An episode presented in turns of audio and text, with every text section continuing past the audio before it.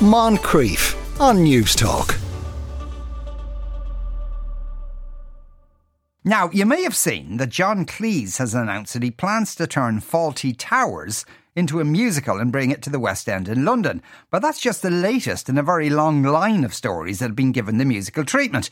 The Colour Purple, a story of sexual abuse and racism. Now it's a musical. The Titanic, a shipwreck where over 1,500 people died. It's a musical. Musicals devotee Esther McCarthy is here to justify all this poor taste. Good afternoon, Esther.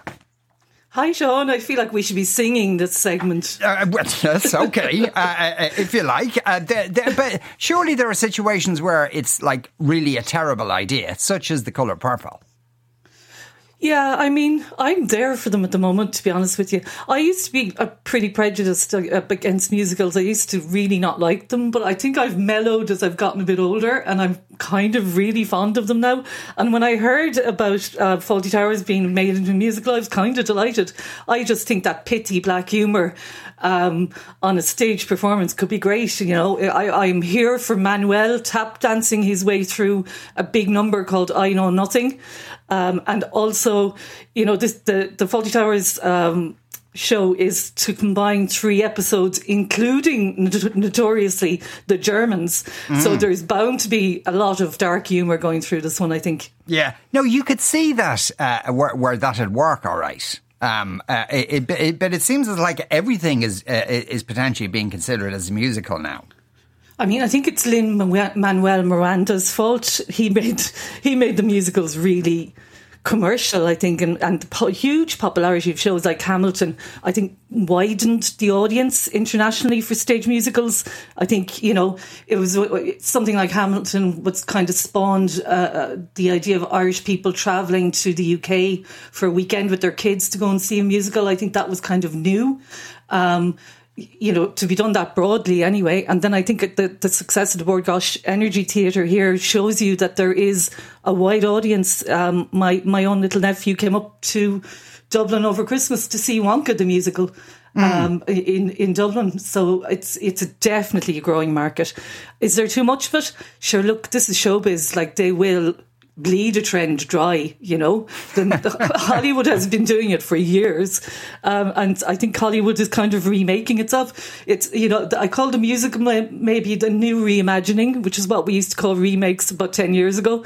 Um, and, you know, Hollywood has been notorious for plundering its own material to to bring audiences back again and it's a generational thing as well i think i think you know musicals used to be regarded maybe as a kind of a middle aged pursuit, but you see kids and families and younger audiences coming to see them now. That's a really wide pool of um, of an audience. Yeah.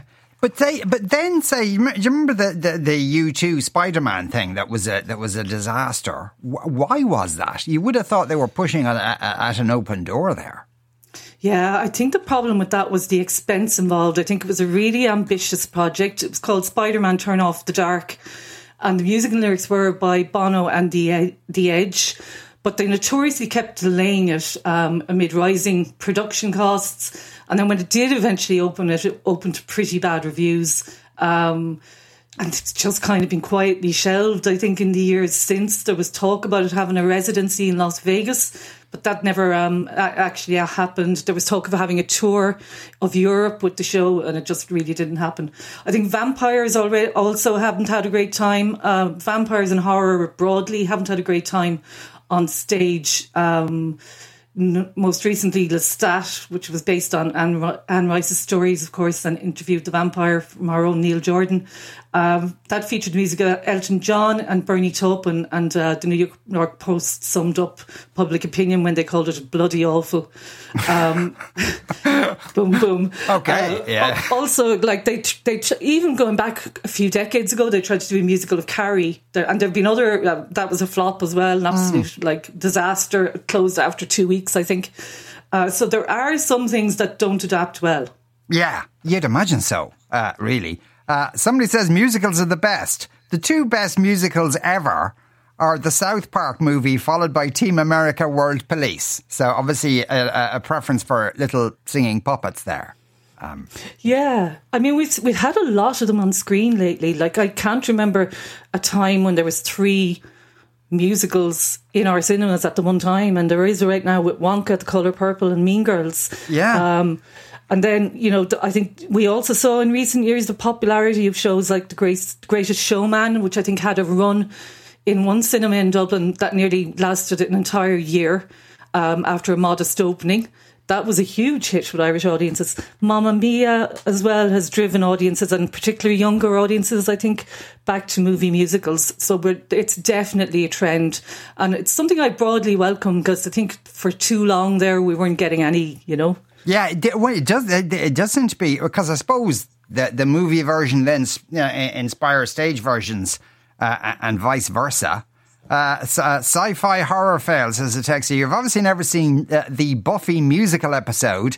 Every show does a musical episode thanks to Buffy. Uh, says David. You're right. I haven't. Uh, uh, seen that. uh, um, I, I obviously missed that one. Uh, they, this is not new. Uh, Les Miserables, The Phantom of the Opera. I saw Michael Collins, uh, the musical, and Lord of the Rings, the musical. Crikey. I didn't know there was Yeah, I saw musical. I saw Angela's Ashes, the musical, which I didn't think that was ever going to be a thing, but it was actually quite good, you know? It was actually quite good. Yeah. I kind of, I went to a few of them kind of for work related reasons, for interviews and stuff. Um, I went to see to Take That one, um, going, oh my God, this, here's two hours of my life I'm never going to get back. Came out two hours later, crying my eyes out, going, that was the best thing I've ever seen.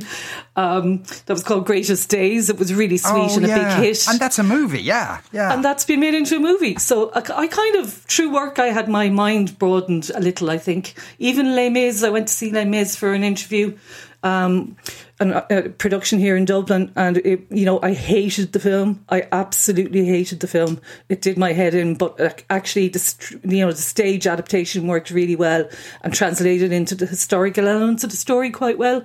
So I kind of by virtue of going to more of them, I've kind of gone, yeah, this is quite interesting. You know, it's it's uh, now I draw the line at the recent big screen adaptation of Cats on the grounds of basic good taste, Yeah, Sean, because like that was just awful. I'll never unsee those costumes that the, they put on the actors.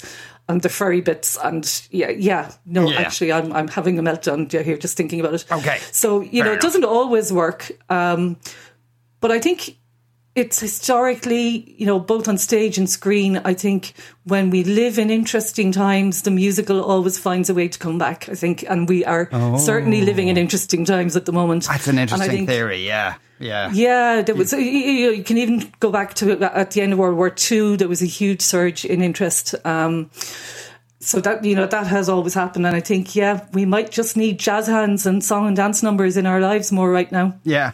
Uh, has there been, a, uh, or is anybody attempting to launch a stage version of La La Land yet? That's amazing that that hasn't happened yet, isn't it? Isn't it? Yeah. Yeah, I'm a, I'm a huge fan of the film, as you know, and uh, I, I I would love to be I I would be there for that. But like, there's all sorts of stuff coming. We're getting. dropped Dead, the Dead Donkey and the Fast Show are coming to the stage this year. I, I can't believe I'm saying these words. We've had Only Fools and Horses, the musical. We've also had Monty Python live. So, like, the, the Fawlty Towers thing, isn't that huge a step? Yeah. In fact, even they've already had a long run, running um, Fawlty Towers, the dining experience, which kind of debuted in Edinburgh a few years ago and became a proper bona fide hit. And, you know, still running to this day where you get a three course meal and a story involving the sitcom's characters, which is supposed to be heaps of fun. Oh my gosh. And Giant of a Man in Wicklow says, I'm waiting for a Toy Show the Musical, the musical, uh, which is a, a musical we'll certainly all uh, go to see based on those uh, our, our Committee hearings. Esther, thanks a million as ever. Uh, Esther McCarthy there.